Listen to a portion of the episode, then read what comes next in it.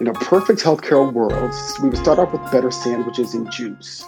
What do better sandwiches and juice have to do with healthcare disparities? Do disparities widen, become more obvious in a pandemic? Welcome to On Medical Grounds, your authentic blend of timely, scientific, and medical knowledge.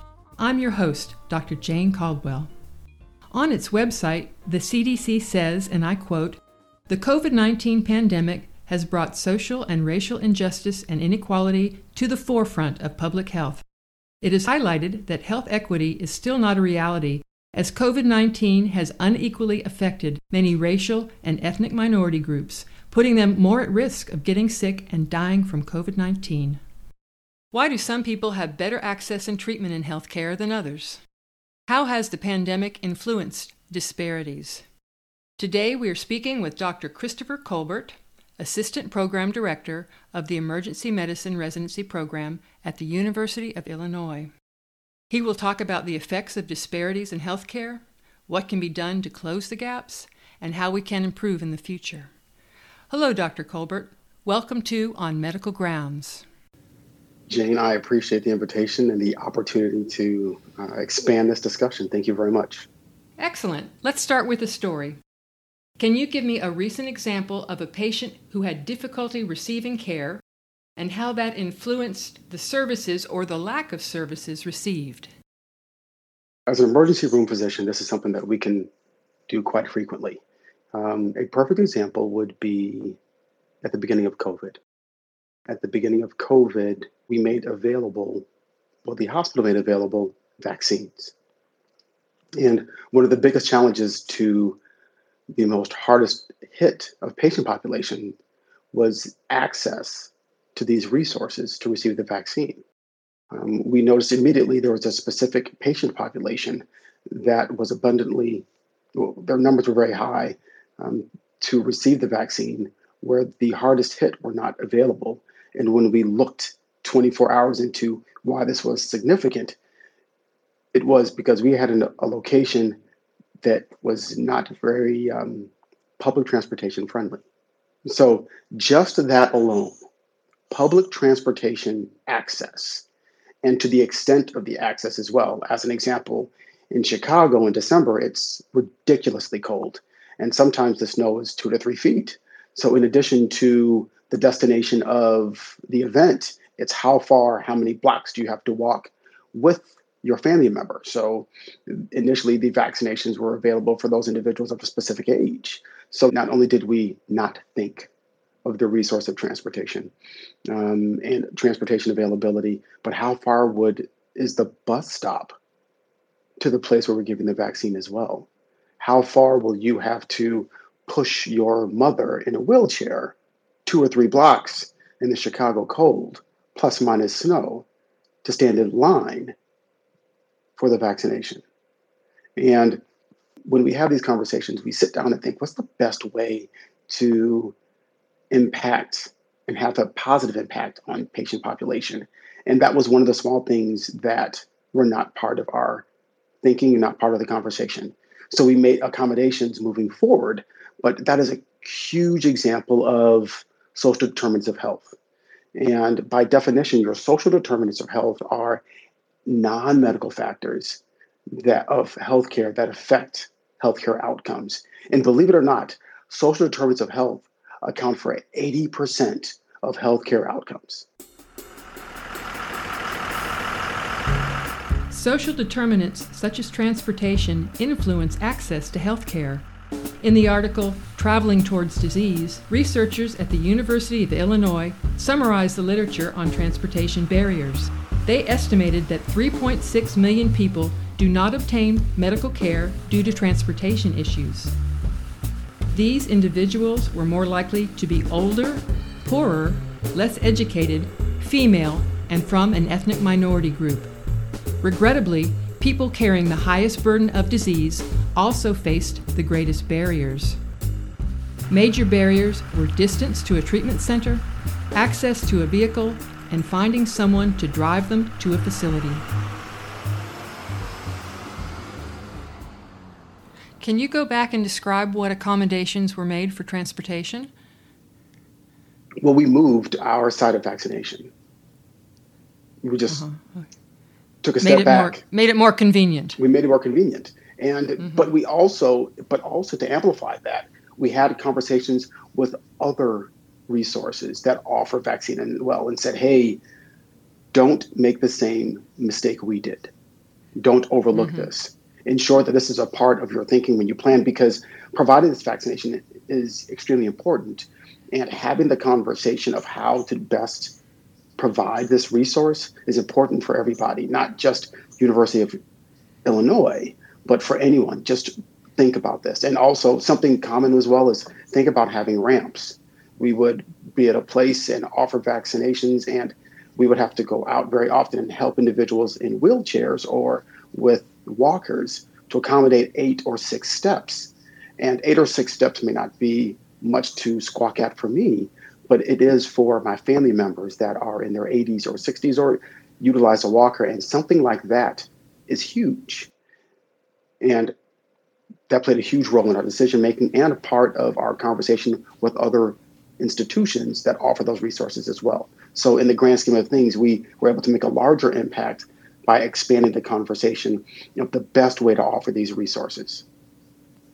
Are there other ways that the pandemic has affected disparities in healthcare?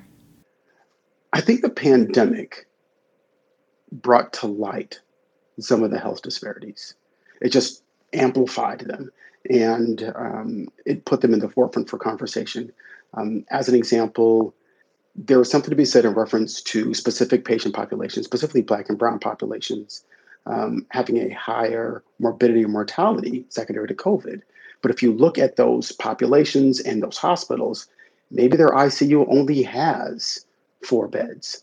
Maybe they don't have a pulmonary critical care physician, where at different institutions, at academic institutions, not only do you have three or four pulmonary critical care physicians, you've got fellows so at one hospital that will have the same patient population concern, you have one doctor and travel six blocks to another hospital, literally six blocks. And that hospital has eight. That has a significant effect on patient outcome. Resources, academic resources, and just vents as well. Just the actual structure, the having vent availability, um, the ready, uh, the pulm techs as well. That's huge in maintaining standards of care. According to a study funded by GoodRx Health, more than 80% of counties across the U.S. lack adequate healthcare infrastructure in some shape or form. That means that over a third of the U.S. population lives in a county where there is less than adequate access to pharmacies, primary care providers, hospitals, trauma centers, or low cost health centers. The GoodRx Health Study mentions income as a notorious and well researched determinant of healthcare access. Nearly one in three families report skipping some form of medical care due to cost. When people can't afford their health care, they may be forced to make decisions between paying for food and rent or paying for their primary care visits or prescriptions. Medicine follows the money. Lower socioeconomic communities have fewer facilities overall and provide fewer doctors and specialists at the facilities they do have. So, if you were to boil this all down, what would you see as the number one problem facing healthcare disparities? Ooh, that's a great question. Number one problem healthcare comes in a package before you go to surgery, you have to be prepped. Before you're prepped, you have to speak to your anesthesiologist. And before the anesthesiologist, then the anesthesiologist takes a look at your health care, and then you're going off to get this new hip. And then you see the orthopedic surgeon. If I looked at the healthcare system in reference to health disparities, what would be my biggest point is to me there's what's the benefit of access if there's no resources once you get there and it sounds very cliche-ish and kind of corny, but if you provide resources to get to a hospital, but the hospital doesn't have OB there or doesn't have rheumatology, it doesn't help those individuals in in, in that specific community. Is to bridge. I think the biggest thing is what I find is you you have to tailor your resources to where you live. Mm-hmm. And it sounds, again, corny and cliche-ish, and it's not a cut and dry answer. but you, you, have got to canvas, your, you've got to know your audience. You have to know your audience. Um, in some patient populations, there's, there's going to be more lupus, there's going to be more sickle cell. Provide those resources for that environment. The GoodRx White Paper describes areas devoid of healthcare services as healthcare deserts. Here is a quote from that white paper Caring for one's health is multidimensional and includes an array of healthcare services. To help its members stay healthy, a community will need providers, hospitals, trauma centers, pharmacies, and community health centers. On top of that, people need to be able to access these facilities. Without insurance or access to the internet, it will be difficult to gain access to these facilities, no matter how close they are to one's home. So, in a perfect healthcare world, what would you wish for? In a perfect healthcare world, we would start off with better sandwiches and juice because I think we just have just we give sandwiches and juice to our patients in the emergency room. I'm like, these aren't really the best sandwiches. Um, that's a great question.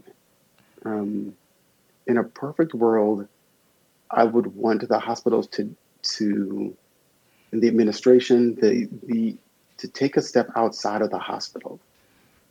And again, I get it, it sounds corny and cliche ish, but you can't be a doc in the box. You've got to be a doctor that knows the patients before they come in. What environment do you live in? Is this a Polish speaking community? Is this a Spanish speaking community? Um, what is very common in this specific community?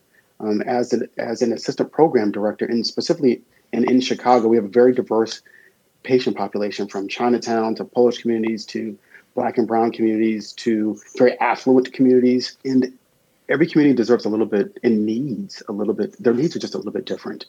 And if you don't accommodate those needs, they don't go away. if you don't address those needs, they don't go away. They just present to the emergency room, and everyone goes, "Whoa, how did we get here? And what do we do?" Well, mm-hmm. take the the time and the dignity to walk into the community and say, hey, what do you like on your sandwiches? Do you like mayonnaise on your sandwiches? If you don't like them, we'll make sure we don't get them. And something that small has such a huge effect. Um, again, I'm the assistant program director at the University of Illinois, but I moonlight on the south side of Chicago. Uh, it keeps my hands fresh. I, I, get tons of procedures on the south side of Chicago. It's it's kind of more of a, of a knife and gun club, and, and we get a lot of bread and butter, what we call bread and butter emergency medicine poorly controlled hypertension, poorly controlled diabetes, um, poorly controlled high cholesterol. And the wants and the needs of those patients are a little bit different in reference to follow-up resources. So you can go to the emergency room and I can say, hey, follow your follow up with a primary care doctor, but there's very limited primary care clinics in those communities. So if your most recent appointment will be in three months, I'm going to the emergency room. So, if I could summarize here, you're saying don't be a doc in the box. Yes. Get out in your community and walk the walk. Because your community is coming to you anyway. Mm-hmm. Like the immediate community is going to come to your emergency room. So, a little forward thinking and take the time to go into the community and find out what their needs are. Dr. Colbert, we appreciate your efforts to educate others and improve healthcare disparities. Thank you so much for taking time from your busy schedule to speak with us. I appreciate the invitation. Thank you very much for the opportunity to amplify this conversation and hopefully have a positive impact on patient outcome. One positive aspect of the COVID pandemic is that it has amplified and made us more aware of healthcare disparities. What are some creative solutions? The authors of Traveling Towards Disease suggested interventions and new public policies to reduce transportation barriers to healthcare. Interventions such as public transit discounts or medical transportation services were cited. Because access to a vehicle was consistently associated with increased access to health care, especially in rural areas, they recommended programs which provide temporary access to cars. Finally, reimbursement for travel, whether by public transportation or vehicle for hire, could help reduce healthcare disparities. Healthcare deserts are a larger long term issue as they require new or better infrastructure, more insured individuals, and more trained personnel. Investors need incentives to build new hospitals and clinics close to populations in need. Universities need to admit more medical students and residency positions and reduce training times while maintaining quality. Affordable care should facilitate insurance for all. Legislation and public policies should support these goals. Thank you for listening to the On Medical Grounds podcast. We know your time is valuable. Further resources on healthcare disparity and suggestions for how providers can walk the walk can be found with this podcast at onmedicalgrounds.com. Be sure to check the subscribe button to be alerted when we post new content. If you enjoyed this podcast, please rate and review it and share it with your friends and colleagues. This podcast is protected by copyright and may be freely used without modification for educational purposes. To find more information or to inquire about commercial use, please visit our website on medicalgrounds.com.